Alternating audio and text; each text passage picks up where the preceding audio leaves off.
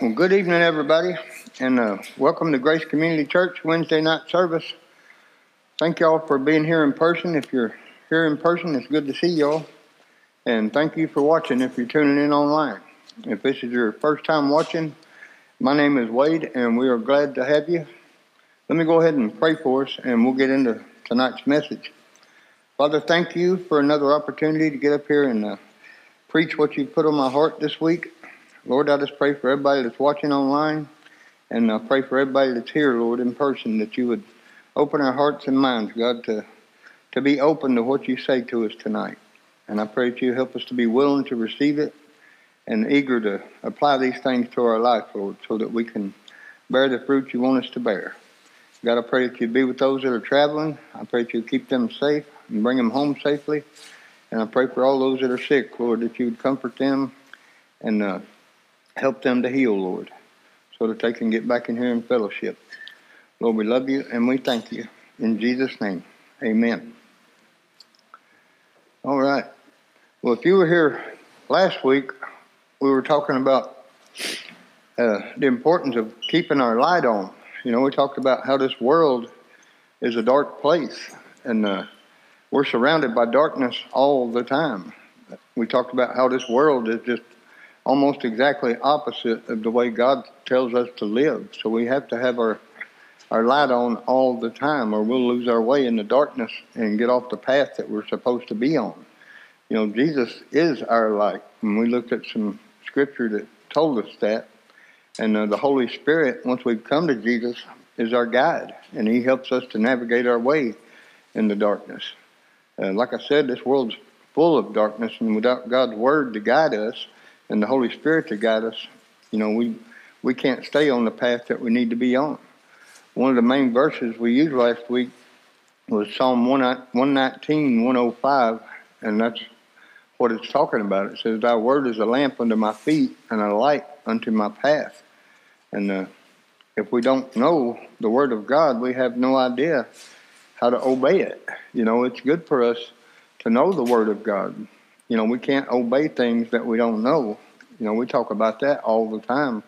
But once you do know it, and uh, and we're obedient to it, then it will it'll guide us. Not knowing God's word, that's just like a road that don't have any signs on it. You know, we don't we don't have any idea how fast we need to be going. We uh, we don't even have any idea where we're going. If we don't have any signs, we're just on a road and and driving blind. And uh, you know, like I said last week, if I don't have the Holy Spirit to guide me, then I'm I'm guiding myself. And uh, without the Holy Spirit, the only thing I have is my own understanding. And uh, without Him, my understanding is still being controlled by my sin nature. I'm still being controlled by the sin nature I was born with. I'm not I'm not following the Holy Spirit. That's just like I said, being on that road without any signs. I have no idea which way I'm going. And uh, there's no way I can go where God wants me to go or do what God wants me to do or be who God wants me to be being led by sin nature. I have to be led by His nature, His Spirit, the Holy Spirit. And uh, that's mostly what we talked about last week in a nutshell. But if you missed last week's message, uh, you can still watch it. You can look it up on the church Facebook page. Uh, you can find it on YouTube or Podbean but we can't be led by our own understanding. Uh, you know, like I said, if I'm led by my old sin nature, like we talked about last week, that's my soul, and my soul is selfish. All it wants to do is please me. I'll just be trying to please myself. You know, what I want to do, what I crave, and what I desire. But when we do come to Christ and receive the Holy Spirit, then the Holy Spirit wants to do what God wants and what God desires for us. So, but we still have that choice. You know, I can choose to still do my, uh, be led by my sin nature, or I can choose to be obedient to the Holy Spirit. And uh, we'll be talking about that a lot tonight. But another, uh, some more verses we shared last week, Proverbs 3, uh, verses 5 through 7. It says, Trust in the Lord with all your heart, and lean not unto your own understanding. In all your ways acknowledge him, and he shall direct your paths. Be not wise in your own eyes. Fear the Lord, and depart from evil. Uh, like I said, that's a choice. It's our choice to fear the Lord, to put Him first, His will above mine. And it's our choice to depart from evil. Even if we do know the way, we still have the choice not to take that way. Uh, you know, we'll never follow the Lord unless we let Him lead us. You know, we can't lead ourselves and then just try to uh, put God's name on it. We actually have to be obedient to Him, and we have to have our light on to know how to navigate in the in this dark world. And the reason I stress that so much, and I told you this last week too, we can't depend on the world to show us the right way to go. Uh, we talk about that all the time. Uh, we shared this verse last week too in 2 Corinthians chapter 4 and verse 4. This is the reason that we can't do what the world says is right. The God of this world is Satan himself. And it, that verse says, In whom the God of this world, and that's who it's talking about, our enemy, Satan, has blinded the minds of them which believe not, lest the light of the glorious gospel of Christ, who is the image of God, should shine unto them. Uh, you know, like I said, Satan is the God of this world. So if we're living on the advice of this world, the guidance that we get from this world, then we're not being led by the light. We're not being led by the Holy Spirit. Uh, we're being led by the God of this world. And there's no way He's going to lead us to God. And there, like I said, we have a choice. We can follow God or we can follow the world. There is no, no middle ground. Uh, a good example of that, the world will tell you, uh, and you probably got some of this advice somewhere along in your life. If you have an argument with your wife or your husband, what does the world tell you? Well, if I was you, I'd get a divorce. You know, I hear that all the time. Don't listen to those kind of that kind of advice. You know, they're not you. Uh, you should do what God's word tells you to do. Uh, but the world will tell you get a divorce. You don't have to put up with that. And the world will tell you that your kids will be fine without him or her. They're better off without them because you don't want them to grow up to be just like them. It's those kind of mindsets. That's why the divorce rate is so high. That's why it's through the roof. That's why foster homes are not able to keep up with the amount of children that are being abandoned by their parents every day because they are taking the advice of the world and they're not being led by the Spirit and they're not getting in the Word of God and being married the way they're supposed to be married. Each party is just living to please themselves, and when you don't please me anymore, then I'm going to take the advice of the world and I'm out of here. And uh, you know, we can't have those kind of mindsets. And that's why kids today can't make up their minds whether or not they're a boy or a girl. Because what does the world tell them? The world tells them you choose what you want to be. You can be anything you want to be. So we can't take worldly advice. The God of this world is our enemy. And we cannot be led by him and think that we're, we or, or our children are going to end up with God that will not lead you to God. I tell you all the time if you want a godly life, it has to have God in it. You know, if you want a worldly life, then you won't have God in it. That's the choice we have. We can have a godly life with God in it, or we can have a worldly life without God, or not the real God. We'll have the God of this world. Uh, but even Jesus says in John 10 10, and that's talking about the God of this world, talking about our enemy, it says, The thief comes not but to steal and to kill and destroy. That's his only purpose, to steal, kill, and destroy. You, your relationships, your marriage, your you name it. He don't care what it is. He has no good intentions for you. He wants to kill you. He wants to kill your children. He wants to kill your relationships and your uh, chance at eternal life. He wants to kill everything good in your life. If you want life, come to Jesus. Give your life to Jesus. If you want your children to have life, get your children to Jesus. You can't find it in the world, and you cannot find it uh, following the enemy of God. You know that just that's just common sense. We can't follow the enemy of God and get to Him. Jesus is the only one who has life. And if we want life and we want our families to have life, we have to get them to Jesus. He is the only one Uh, John 14, 6, we read this last week. Jesus said, I am the way, I am the truth, and the life. And no man comes unto the Father but by me. You know, there is no other way. And we're bad about trying to find loopholes. You know, we'll try everything there that this world has to offer if we can just go around Jesus. We'll try anything we can get, uh, but go through Jesus. And that's just in our sin nature. And once we realize that and we come to Him, then we can switch our nature from that sin nature to God's Holy Spirit. And then we can follow Him. But we're born with that desire to go around Him to try to find our own way. We're stubborn. We don't want to submit to anybody. Uh, we don't. We'll try anything else as long as we don't have to bow to Jesus and allow Him to be Lord. But if we're going to follow Him, He has to be our Lord. We can't get there on our own steam. And uh, if the world's telling you that, it's lying to you. You know, we can't be in the church. We can't be in charge. But that's what the world tells us to do. You know, you make the decisions. So we can't we can't rely on the world. You know, I look at myself. I was in charge for 45 years, and all I had to show for it was destruction. Uh, the God of this world, He really did.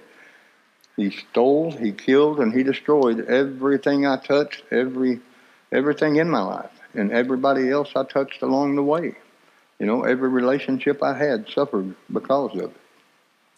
Uh, Pastor DJ says it all the time in Celebrate Restoration. You know, if you're the Lord of your life, if you want to be master, if you want to do it your way, how is that working out for you? You know, when you ask yourself that question, my life's full of problems. That that was the answer I had. It's not working out, not good at all, uh, and it will never work out without Jesus being Lord and me following Him and doing it His way, not mine. So if I truly love my spouse and my kids and the other people in my life, I will follow Him. Uh, or else Jesus says in Matthew 15, 14, if the blind is leading the blind, they're both going to fall in the ditch. You know, if I'm going the wrong way, I'm not going to wind up where I want to be. And those that are following me are not going to get where I want them to be either.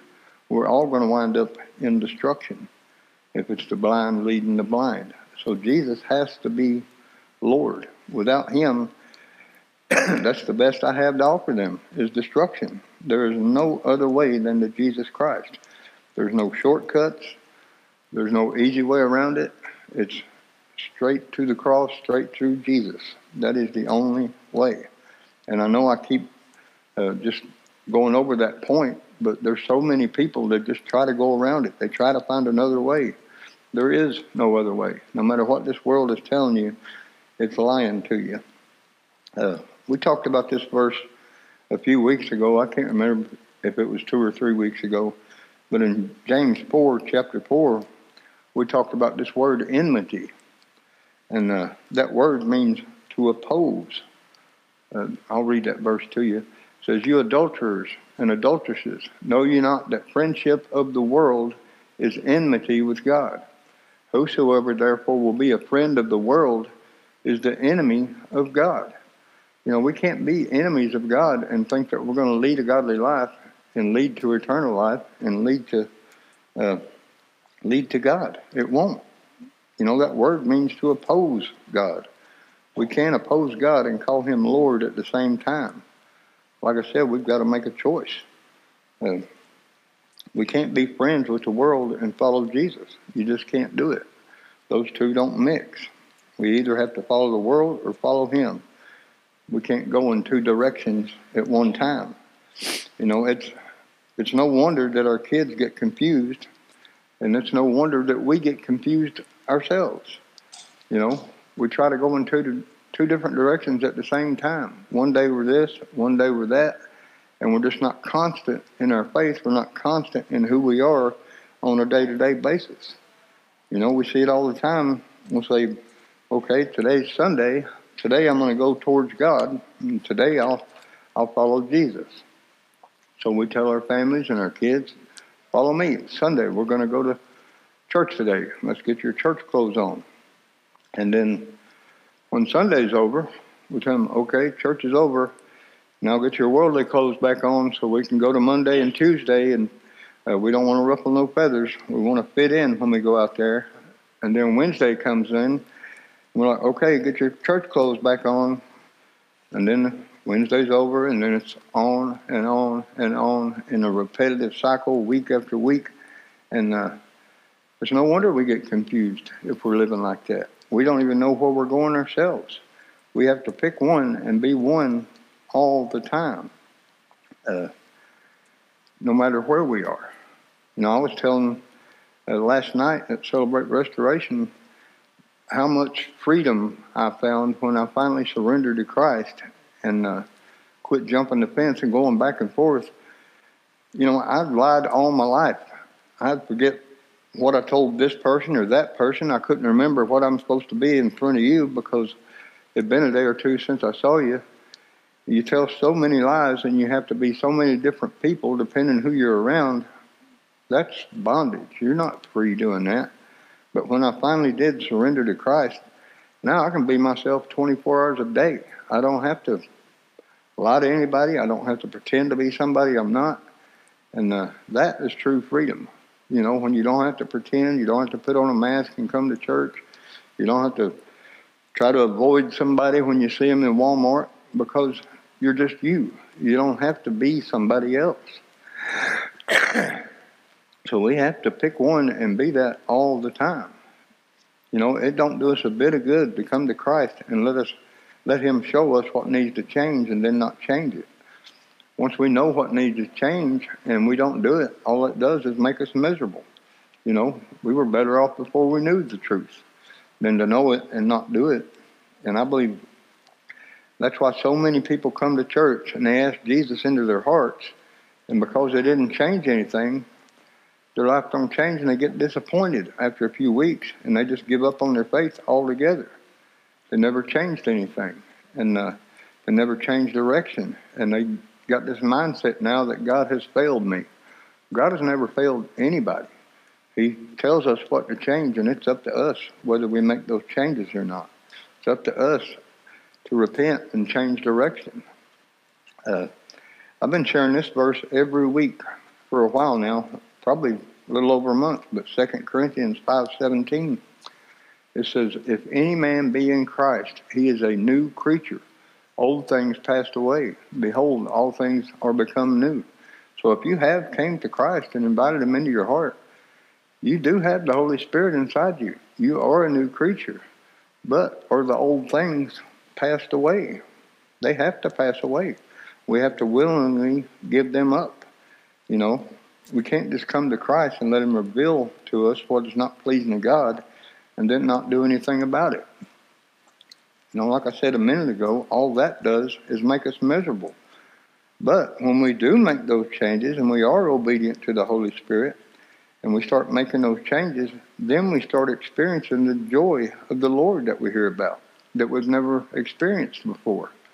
If you if God's telling you to change something and you're not changing it, you're not going to experience any joy because you know in your heart what needs done and you're just not doing it. But when you actually do those things, then you get a, a joy in you because you've done something that pleases God Himself.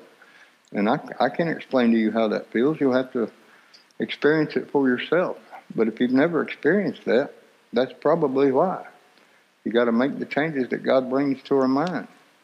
Like I said, God's not holding anything back from anybody, but we don't experience that joy because we're still holding on to our old mindsets and our old behaviors.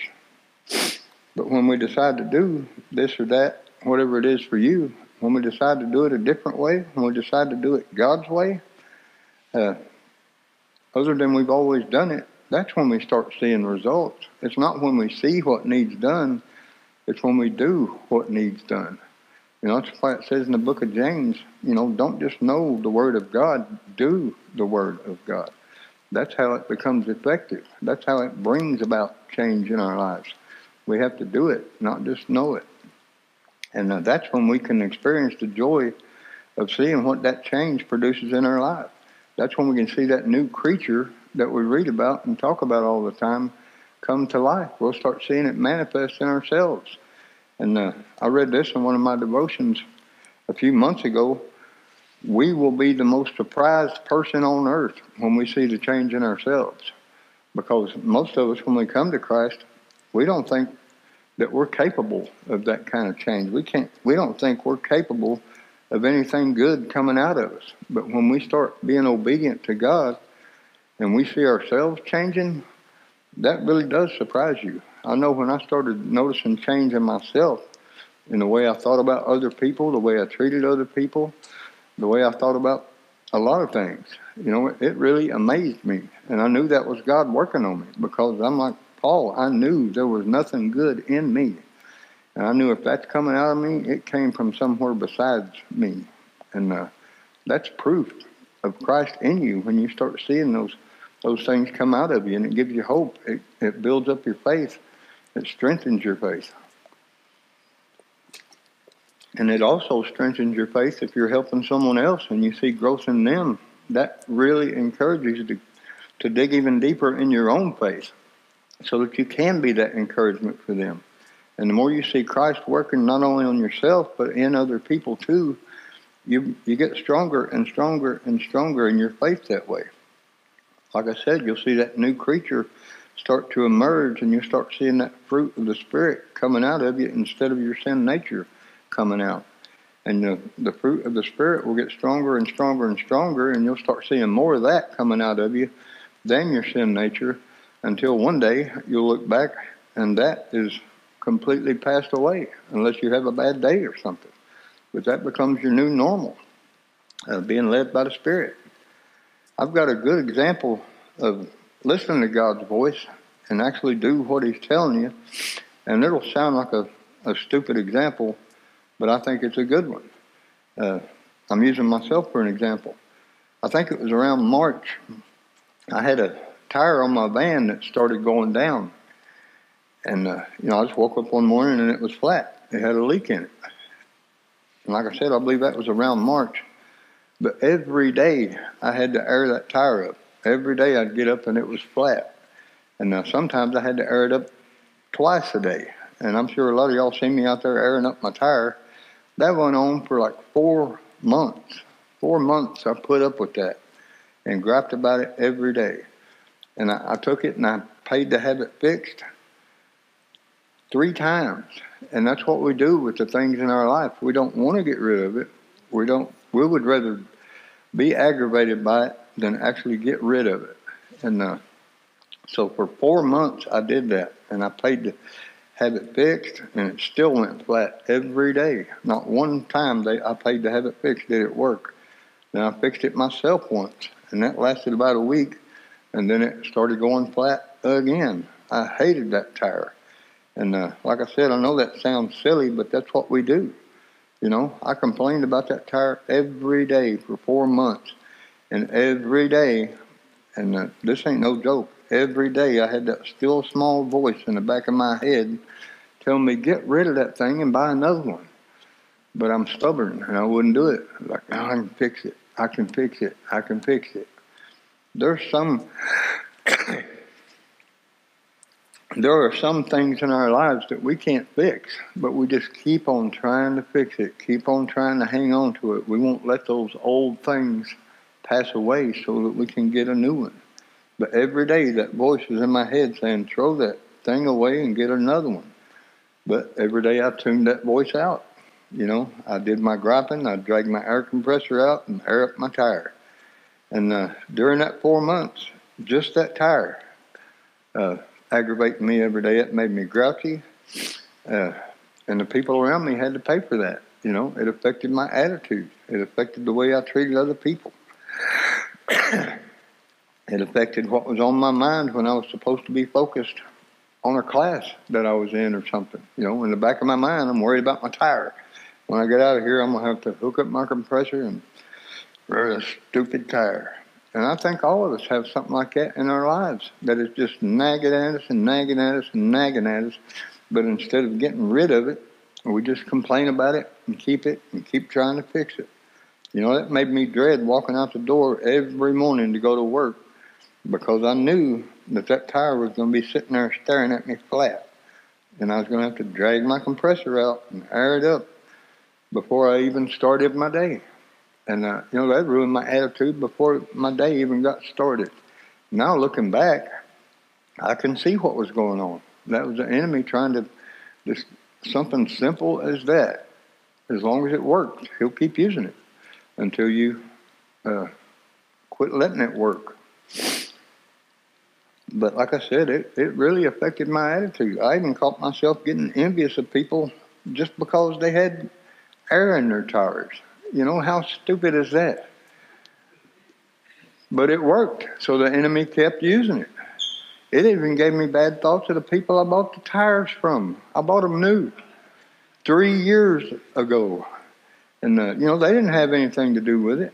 And I think, you know, we got things in our life that do the same.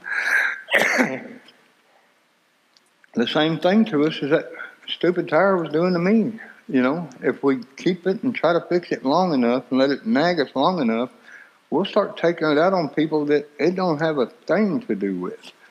And they'll, they'll, they're like, what did I do? You know, it'd be like me going up and cussing somebody out in the parking lot. What did I do? You got air in your tires. You know, it don't have a thing to do with them. I was irritated because I put up with it for so long when it was a, it was a really easy fix. You know, and like I said, I'm, I know some of you, if not all of you, got something in your life that annoys you every day that you don't do anything about. And just like that tire, it's going to be stealing your joy. It's going to eat your lunch. It's going to ruin your attitude, and it's going to steal your focus. But we're stubborn to admit that that needs to change. That needs to die. That needs to go. So, uh, after about four months, I was coming back from Lowe's one day. You know, I was heading back here to the church, and there was that still small voice again because I was complaining in my mind about when I get back to the church, I'm going to have to drag my compressor out and air that tire up again. And uh, that little voice said, pull in right here and get you another tire. So I finally stopped at that little tire shop over here on 92. And uh, about 20 minutes later, I had a different tire with air in it. And it still got air in it. I ain't had to touch it since. That was simple. It took 20 minutes. It only cost me $63. You know, I paid more than that for all the repairs that I had done on it. I think it cost me like twenty-seven dollars a time I got got it patched. So that was more than the tire cost me. And I let it steal my joy for months. I let it affect my attitude for months. You know, the way I was treating other people for months. And all I had to do was listen to that still small voice the first time and get rid of that old tire and go get a new one. So, you know, that's my question for you. What are you holding on to that's nagging at you every day? You know, what what is consuming your thoughts and stealing your joy? But you're like me and you're too stubborn to admit that it needs fix. And you don't want to face it. You just don't want to deal with it. Because uh, most of the time, once you face it, it's not that bad. You know, like I said, it took 20 minutes and 53 or 63 dollars later, and that was gone. Something I'd been dealing with for months. So whatever it is that's on your mind, uh, I would recommend that you deal with it. Quit letting it steal your joy. And whatever whatever's nagging you, I know it's on your mind right now because now it has a spotlight, and that's probably front and center. That's probably what you're thinking about right now. Uh, but you, just like that tire, you can get rid of it. You can get rid of that thing just like I got rid of that. All you got to do is listen to that still small voice and do what He's telling you to do with it. That's the Holy Spirit telling you that this needs to change. Uh, don't be stubborn like me. Listen to Him. You know, He's trying to lead you where you long to be. You know, what did I long for? I longed for air to stay in my tire so I didn't have to be aggravated with that thing every day. But I wouldn't be obedient and go change it. You know, whatever is nagging you, whatever you know needs changed, you can nip it in the bud right now. God will tell you what to do with it. That still small voice is telling you what to do with it. But if you're stubborn like me and you just won't be obedient, then you're going to it's never going to change. It's not going to change on its own. But when you be obedient and do what He's telling you to do, it'll go away, and uh, you'll go in a new direction. When I was in the, the program that I was in, I shared this with you before, but the director of the program, he used to tell me almost every day, because I was stubborn in there too.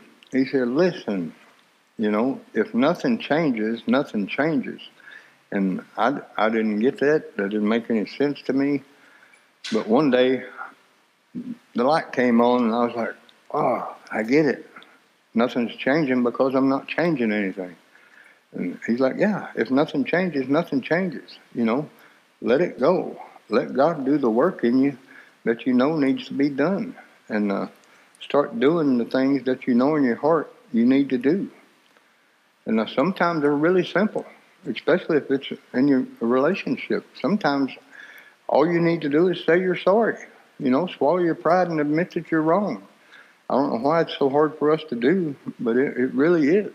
And sometimes that's all it would take to bring peace in your home is to simply say, that was my bad. I'm sorry. I apologize for that. But we have a hard time swallowing our pride. You know, I had a hard time admitting that I can't fix my tire. But when I did, it was fixed. You know, we've got to find a, another thing we need to do. A lot of times, the Holy Spirit's telling us to do this. A lot of times, if our faith is uh, struggling and we're not doing the things that we need to do, is because of fear. You know, we've got to find courage to stand up for our faith and tell the people in your life, uh, you know, the people at your workplace, maybe it's even people in your home or old friends that uh, didn't want you to give your life to Christ. Sometimes we have to take a stand and say, hey, I have given my life to Christ and I'm going to follow him, so I can't be part of that stuff anymore. You know, if y'all going to tell dirty jokes, I'm going to go over here. I don't want to hear them. Or if y'all are going to go do this, you know, I don't do that anymore. Uh, I lost almost every friend I had when I came to Christ because every friend I had was ungodly and they didn't want to come to Christ. But that was fine with me. I let them know I'm not above you. I'm not better than you. I'm just going this way. And if you're going to continue going that way, then we're not going together anymore. If you need me, call me. I'll help you. But, you know, we can't do life together if I'm going to live for God and you're going to live for this world. It just don't mix. I'm going to follow Jesus and I can't be a part of that anymore.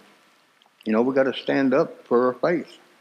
And I believe that there are many people who are miserable because it's not that they didn't give their heart to Jesus. I think they genuinely did give their heart to Jesus. And they truly do have a new heart in their chest. But they don't have the courage to proclaim it.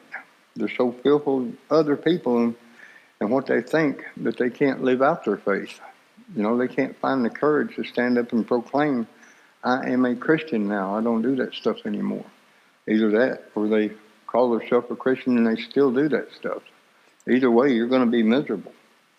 But, uh, you know, if you've given yourself to Christ, be bold about it. Have the courage to say, I gave myself to Christ. I do not do those things anymore.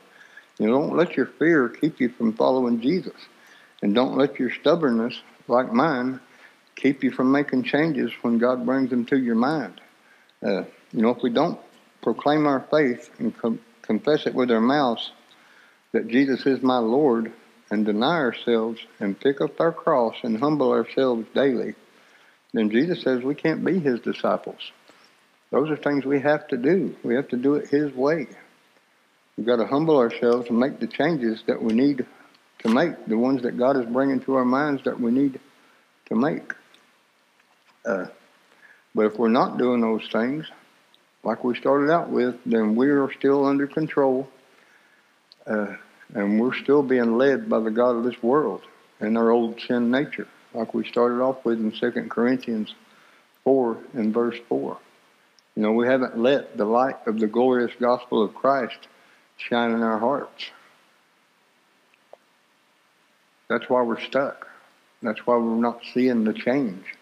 We've got to make him Lord and let the light of the glorious gospel of Christ shine in me. You know, don't just give him your heart and be miserable because you won't let it out. Follow him. Let him change you and be led by the Holy Spirit and be obedient to what he's telling you, and you will experience the joy of the Lord. You know, every time you're obedient, you'll see the results of that. And uh, and if you believe in Jesus, I know you believe these verses we share almost every week. You know, in Galatians 6, verses 7 and 8, it says, Be not deceived, God is not mocked, for whatsoever a man sows, that shall he also reap. For he that sows to his flesh shall of the flesh reap corruption, but he that sows to the Spirit shall of the Spirit reap life everlasting. So you know, stop sowing to the flesh. Stop sowing to our old sin nature and uh, start being obedient. Start sowing to the Holy Spirit and uh, watch God change your life from the inside out. You know, it's as simple as start listening to that still small voice. God put things in your head, you know, that's wrong, this is right. And we can make a decision that fast of, nah, I don't think so, or Yes, Lord, that's the way I'll do it. You know, even if it's harder this way, I'm going to do it that way because I know if you're telling me to do it, it's going to work out good, and I don't have to worry about the consequences. When we start making that decision, that's when our life changes. We've got to start listening to His voice. Uh, I want to share this story with you out of First Kings. It's about Elijah. You know, the day before this, uh, he was calling down fire from heaven and destroying the whole uh, whole bunch of people that worship false gods. And the next day, you know, he just felt defeated. He was running away from the people that the day before he was watching God destroy. And he was looking uh, for God. And he went to the mountain of God, and that's where we're going to pick up. But it's a good, it's a good example of what we do. We'll see God move and then we'll get to a place in our life to where we don't know where God is. We get so focused on what's going on around us that we lose our focus on Jesus. And we start being affected because our focus is on the world. We start acting like the world. We start doubting God. We start feeling like we're all alone and there's nobody in it with us. And uh, that's what these verses are talking about. And uh, in 1 Kings 19, I'm going to read verses 11 to 18. But in verse 11, it says, And he said, Go forth and stand upon the mount before the Lord. And he's talking to Elijah. And behold, the Lord passed by, and a great and strong wind rent the mountains, and brake in pieces the rocks before the Lord. But the Lord was not in the wind. and after the wind, an earthquake, but the Lord was not in the earthquake. And after the earthquake, a fire, but the Lord was not in the fire and after the fire, a still small voice. So there's that still small voice I've been talking about. And it was so when Elijah heard it that he wrapped his face in his mantle and went out and stood in the entering of the cave. And behold, there came a voice unto him and said, What are you doing here, Elijah? And he said, I have been very jealous for the Lord God of hosts, because the children of Israel have forsaken thy covenant and thrown down thy altars and slain thy prophets with the sword, and I, even I only, am left, and they seek my life to take it away. And that's the way we think, you know. When we start focusing on the earthquakes and the fire and all that stuff, instead of focusing on the Lord, we start feeling like we're all alone. And the Lord said unto him, Go, return on your way to the wilderness of Damascus, and when you come, anoint Hazael to be king over Syria. But when you, just like he just did for Elijah, when we listen to that still small voice, God gave him direction. You know, he told him, quit standing here on this mountain, go do this. And in the next verse, and Jehu, the son of Nimshi, shall anoint to be king over Israel, and Elisha, the son of Shaphat, and Abel Meholah, I think I said that right, shall you anoint to be prophet in your room. And it shall come to pass that him that escaped the sword of Hazael shall Jehu slay, and him that escapes from the sword of Jehu shall Elisha slay. And yet I have left me seven thousand in Israel, all the knees which have not bowed unto Baal, and every mouth which has not kissed him.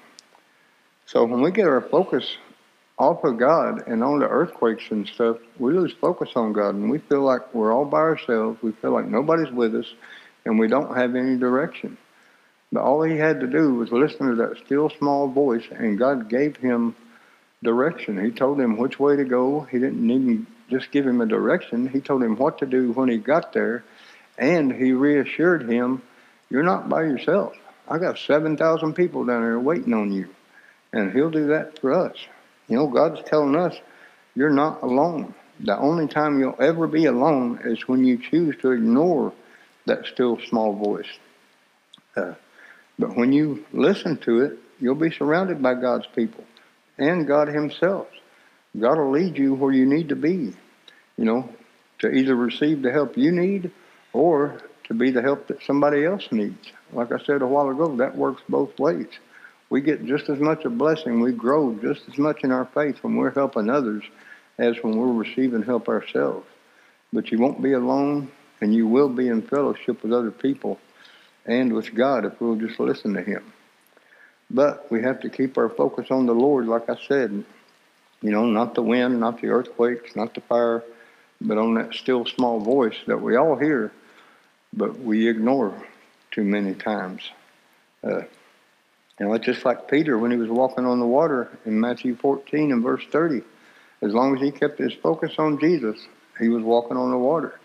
But when he saw the wind, he was afraid. He got his eyes off of Jesus and he started to sink. And then he cried out to the Lord, Save me. You know, as long as he was focused on the Lord, he was fine. But when he looked around and he focused on the wind and the waves, that's when he sank. And uh, that's what we do too. So not only do we need to leave our light on so we can navigate in the darkness, and this whole world is darkness. We need our light all the time. And darkness can even get in at home through our TVs, through our phones, through our radios. We've got to leave our light on when we're home too. And we have to listen to the still small voice of the Holy Spirit in order to leave behind the things uh, that we were talking about in 2 Corinthians 5 17 a while ago, so the old things can pass away. We have to have the Holy Spirit to tell us what to leave behind. Uh, I like Hebrews chapter 12. We covered these not long ago, too. But we got to lay, lay aside every weight and the sin which does so easily beset us, and let us run with patience the race that is set before us. We can't run the race that God is putting before us if we still got our old baggage, we still got our old mindset, and we're not willing to let those old things pass away, we've got to let those things go. And God will show you what those things are. Uh, I like verse 2 out of the NLT. It tells us how we do this. It says we do this by looking at Jesus, uh, keeping our eyes on Jesus, the champion who initiates and perfects our faith. You know, we don't do it by looking at what we're laying down, looking at what we're laying behind. If all we're looking at is the past, that's where we're going to wind back up. We got to let old things pass away in order for new things to become new.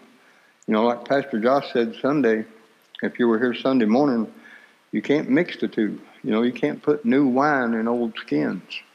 Uh, if you put new wine in old skins, they explode. You know, you can't mix those together. It's like oil and water. So we've got a choice to make. We can either keep the old or we can have the new. I can have my way or I can have God's way. Uh, Jesus said this in Matthew 6, in verse 24. He says, No man can serve two masters, for either he will hate the one and love the other, or else he will hold to the one and despise the other. You cannot serve God and mammon. Uh, we talked about that in our Thursday night class this week. We've got to choose who we're going to serve. Uh, we can't keep our old life and then pretend to live a new one. That that don't work. We've got to pick one or the other. And like I've been saying, if you're still your own master, eventually you will despise the Lord and you'll despise Him telling you what to do. You'll be like, nobody's telling me what to do. I'm the boss of my own life.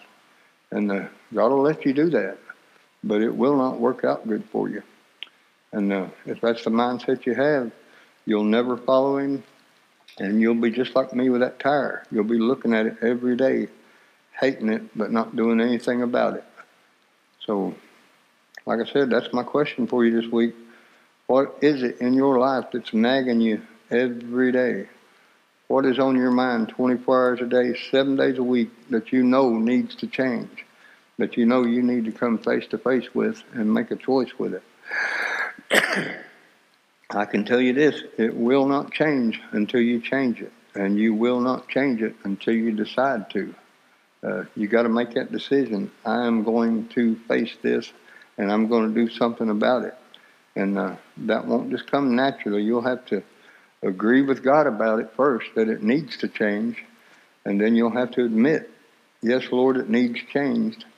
And then you'll have to make that decision I'm going to change it not just know it needs to change.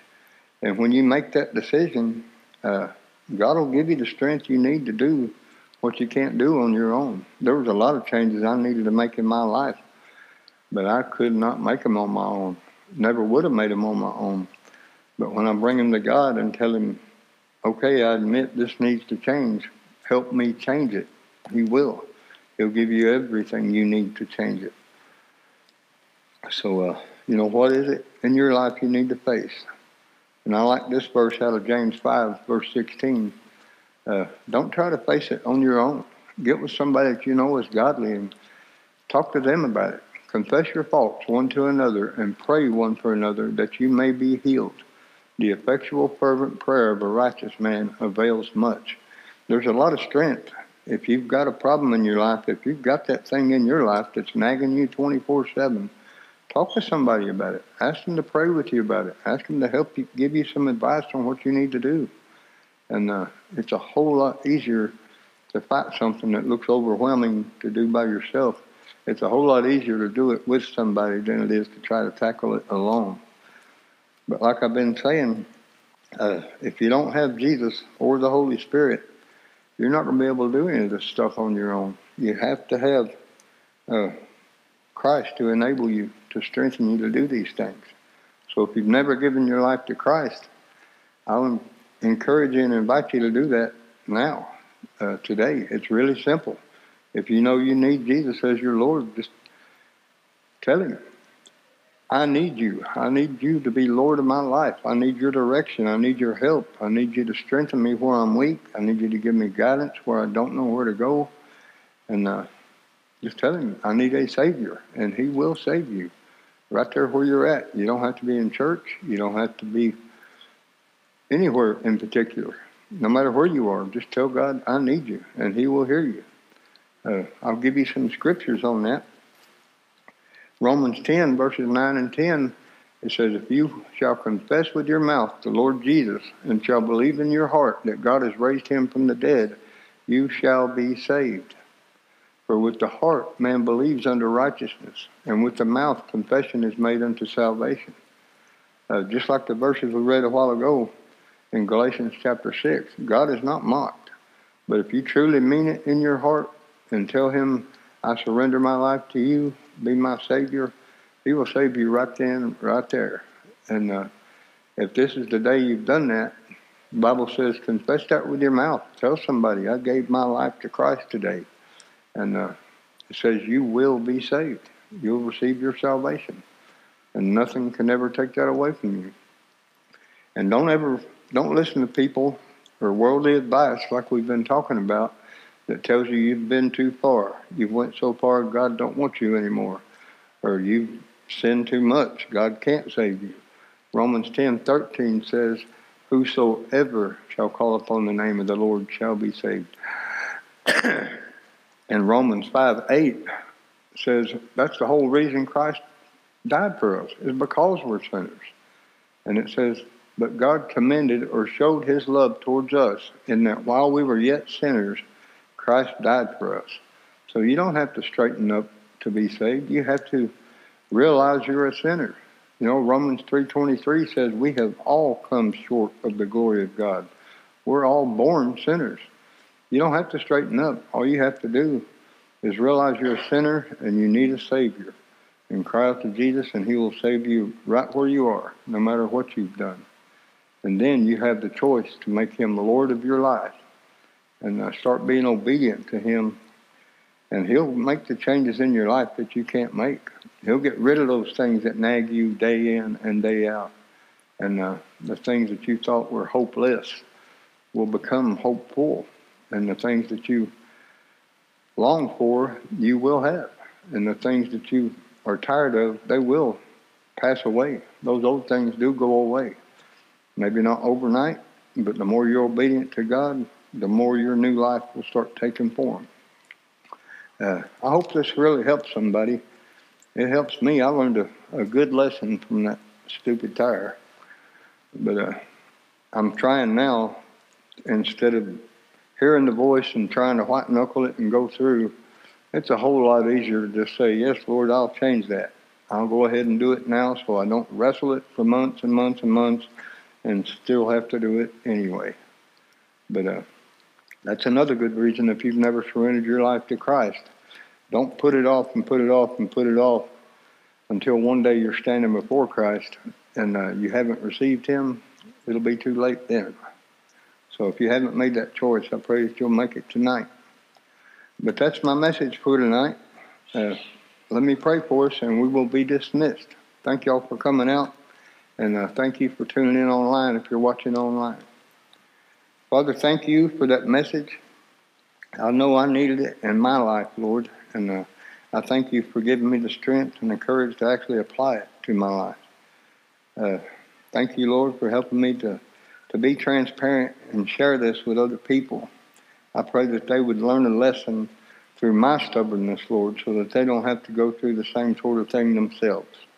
Lord, I pray that you help us to take what we've learned tonight and not just understand it, God, but to apply it in our lives, to actually hand you the things that we know needs changed. Ask you for your help, Father, and let you change it. Let you mold us into the new creature you want us to be, and we will give you the glory for it. Lord, we thank you for loving us first, and we love you. And it's in Jesus Christ's holy name I do pray. Amen.